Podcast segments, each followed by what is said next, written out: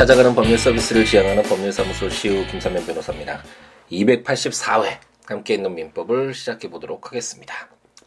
여러분들도 이게 계속 반복되는 꿈을 꾸신 적이 있으신지 모르겠네요. 이게 반복된다기보다는 그 동일한 내용의 에, 꿈을 저는 가끔씩 아, 이렇게 꾸게 되는데 그것도 벌써 어, 10여 년이 넘게 이렇게 반복되는 내용의 꿈을 한 1년에 한 두세 번 정도 꾸는 거 보면 이게 참 신기한데 오늘도 또 그런 꿈을 꿨네요. 이게 제가 그 꿈이 사법고시를 이제 합격을 하고 군대를 갔는데 이제 그 제도가 군대에서 이제 제대를 하면 사법고시를 다시 봐야 된다라는 그런 제도가 있다라고 참 희한한데 어쨌든 그 꿈에서는 그게 사실인 것이냐 뭐 현실에서 만약 그랬다면 아, 굉장히 많이 헌법을 근거로 해서 많이 다투겠죠. 그것은 국민의 국가의 어떤 의무를 어, 이행함으로 인해서 불이익을 받는 것이잖아요. 그래서 현실에 있었으면 치열하게 다투겠지만 어쨌든 꿈에서는 그 당연히 뭐 사실이라고 인정을 하고 어, 그 꿈을 꾸게 되는데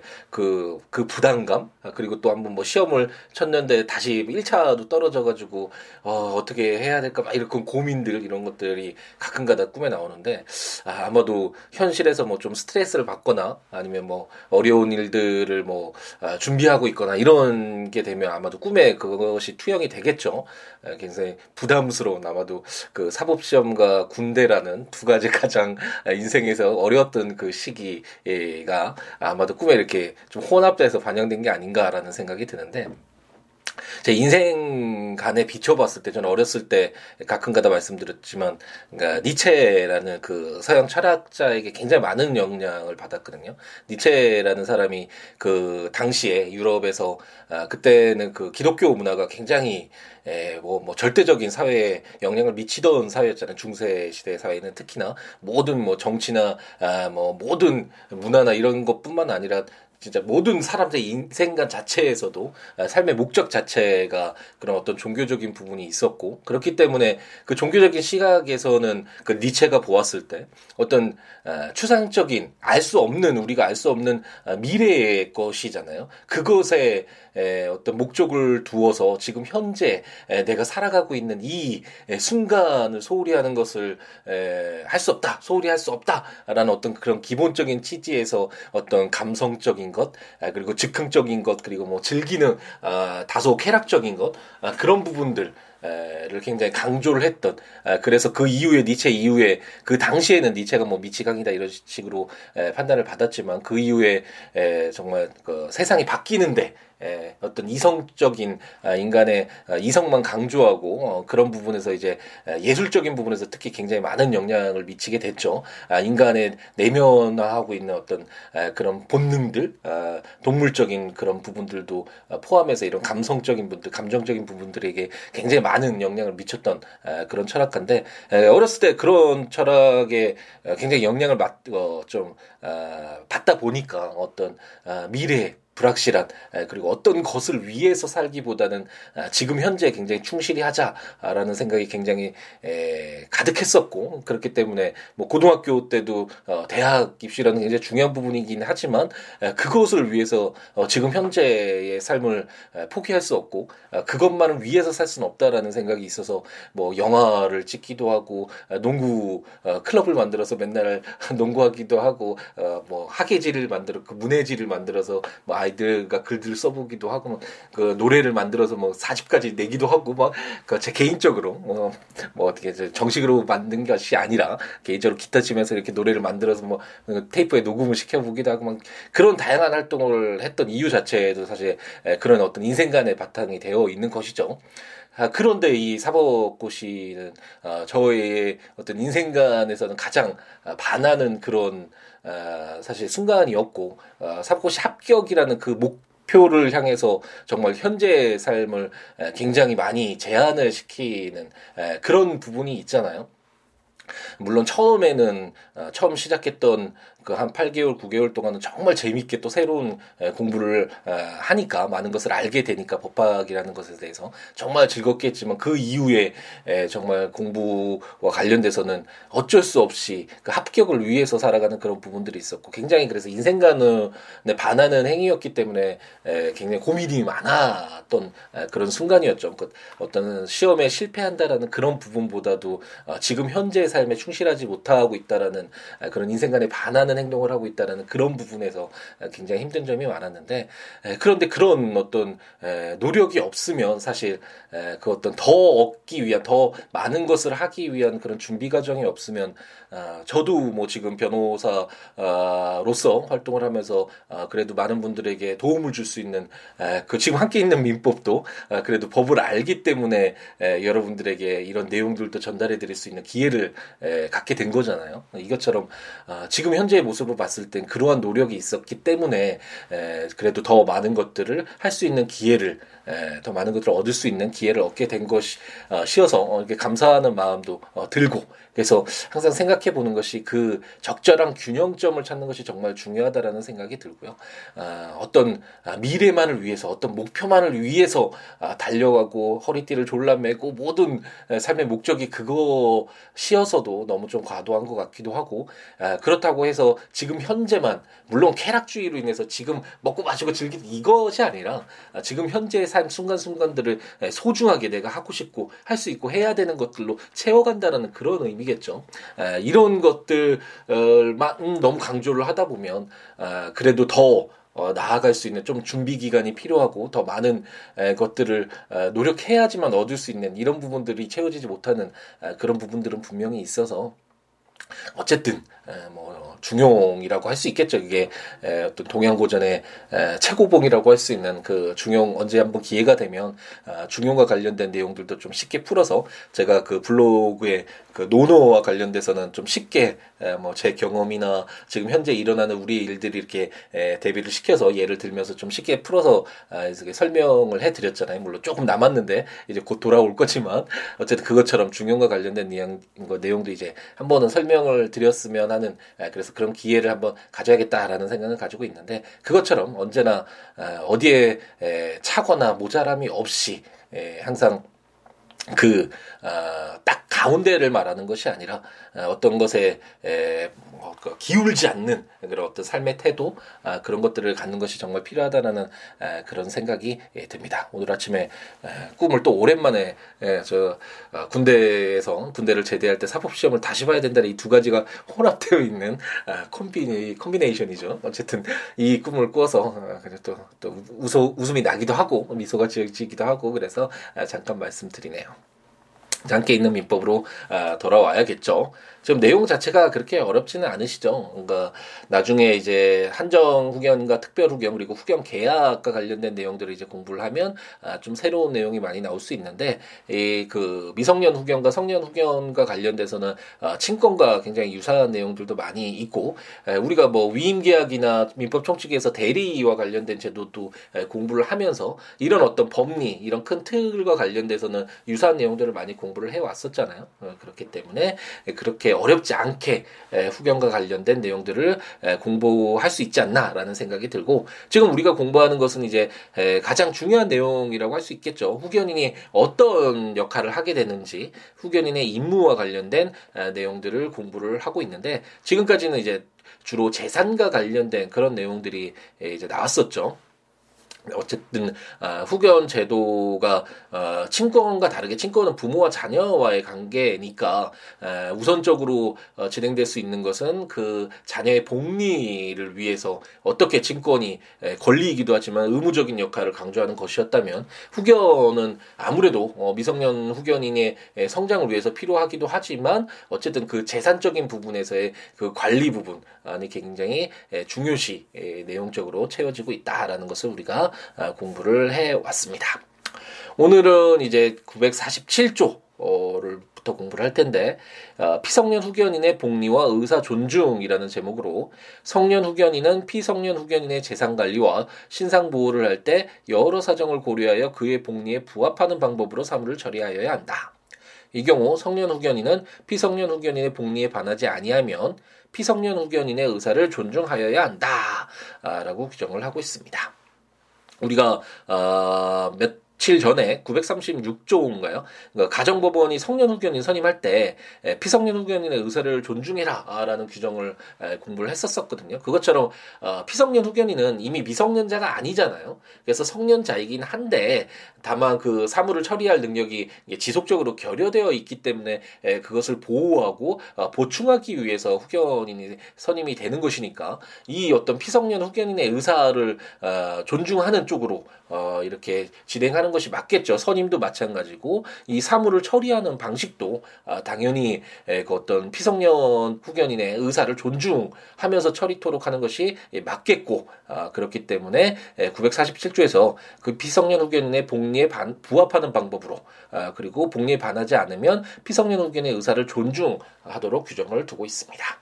그래서 이런 규정을 왜 두고 있냐? 아, 그래, 뭐, 당연한 거 아니냐? 피성년 후견인의 복리에 부합하는 방법으로 사물을 처리하는 건 우리가 어, 선량한 관리자의 주의 의무로서 어, 사물을 처리해야 된다는 그 내용 우리가 민법을 읽으면서 어, 굉장히 많이 봐, 보았는데, 그것과 뭐 동일한 내용이고 틀린 내용이 없는데, 이 왜 이런 내용이 담겨져 있느냐라는 의심이 들 수 있는데, 물론 어떤 행위에 있어서 어, 후견인과 관련된 행위의 지침이 될 수 있겠죠. 이 민법에 947조 이런 규정이 담겨져 있으면 그런 부분도 있고 실제로는 어, 만약 이게 소송까지 갔다 어떤 후견인의 행위에 대해서 사무 처리에 대해서 피성년 후견인이 에, 자기의 복리에 반하는 또는 자기 의사에 반하는 행위였다라는 어, 식으로 해서 뭐 불법 행위를 원인으로 해서 손해배상 청구를 한다든지 여러 가지 이런 어떤 분쟁이 발생했을 때 이 947조는 어, 피성년 후견인의 굉장히 중요한 근거가 되겠죠. 그 성년 후견인의 행위가 아, 어떤 자신의 복리 또는 자신의 의사에 반하는 아, 그런 행위였다라는 그런 어떤 굉장히 강력한 아, 주장의 근거로서 어, 이렇게 사용이 될 것입니다. 그래서 조문을 읽을 때 에, 우리 에, 법은 아, 도덕과 다르잖아요. 그래서 도덕에서는 도덕이나 윤리나 아, 이런 부분에 있어서 그냥 좋은 말 아, 이렇게 해야 된다라는 당위적인 말을 담을 수 있겠지만 이 법에 규정되어 있는 내용들은 아, 그런 것보다는 어떤 행위의 지침이나 어떤 분쟁이 발생했을 때 그 분쟁 해결의 기준으로서 적용을 하게 되는 것이니까 아, 왜 이런 조문들의 이런 내용들이 예, 담겼을까라는 것들은 한 번 정도 아, 이렇게 생각을 해보고 아, 지나가도 괜찮지 않을까라는 생각을 해보네요. 제 947조의 2는 피성년 후견인의 신상 결정 등이라는 제목으로 제1항 피성년 후견인은 자신의 신상에 관하여 그의 상태가 허락하는 범위에서 단독으로 결정한다. 제2항 성년 후견인이 피성년 후견인을 치료 등의 목적으로 정신병원이나 그 밖의 다른 장소에 격리하는 경우에는 가정법원의 허가를 받아야 한다. 제3항 피성년 후견인의 신체를 침해하는 의료행위에 대하여 피성년 후견인이 동의할 수 없는 경우에는 성년 후견인이 그를 대신하여 동의할 수 있다. 제4항 제3항의 경우 피성년 후견인이 의료행위의 직접적인 결과로 사망하거나 상당한 장애를 입을 위험이 있을 때에는 가정법원의 허가를 받아야 한다. 다만 허가 절차로 의료행위가 지체되어 피성년 후견인의 생명의 위험을 초래하거나 심신상의 중대한 장애를 초래할 때는 사후의 허가를 청구할 수 있다. 제5항 성년 후견인이 피성년 후견인을 대리하여 피성년 후견인이 거주하고 있는 건물 또는 그 대지에 대하여 매도 전세권 설정, 저당권 설정, 임대차의 해지 전세권의 소멸, 그 밖에 이에 준하는 행위를 하는 경우에도 한, 경우에는 가정법원의 허가를 받아야 한다. 라고 규정을 하고 있습니다.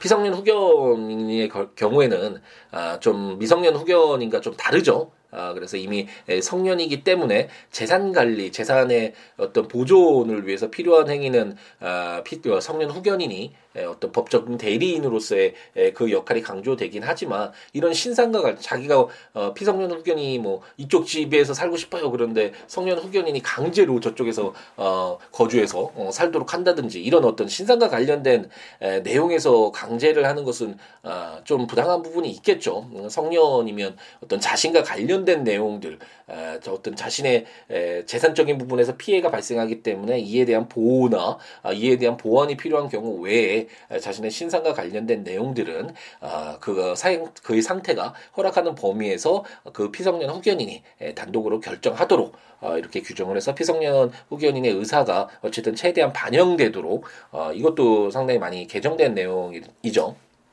이제 뭐 미성년 예전에 미성년자나 한정 친환자나 금치산자의 경우에는 어떤 그 부족한 부분들을 메우는데 중심이 되어 있었다면 아, 이제 이 후견 제도가 바뀌면서 후견 계약이 새로 들어온 것도 그 같은 취지라고 할 수 있겠죠. 이제는 그 의사, 그 후견을 받는 어, 자의 의사를 굉장히 반영을 많이 하려고 어, 이런 내용들이 많이 추가됐다라고 생각하시면 되겠고 어 이제 그 성년 후견인이 어떤 행위를 함에 있어서 이런 정신병원이나 이런 다른 장소에 격리 어, 격리시키는 경우 어, 라든지, 아, 그리고 뭐 의료 행위를 할 때 이렇게 동의를 받도록, 받도록 하잖아요. 위험한, 뭐, 뭐 어떤 위험을 뭐, 어, 뭐, 감수하겠다. 뭐, 의료를, 행위를 받는 과정에서 뭐 어떤 일이 발생했을 경우, 어떤 이런 동의서를 받거나 이런 경우에 에, 피성년 후견이 동의할 수 없는 경우가 있을 수 있는데, 그때 성년 후견인이 대신해서 동의를 할 수 있지만, 에, 아무래도 후견인이잖아요. 제 3자이고, 에, 그렇기 때문에 이 어떤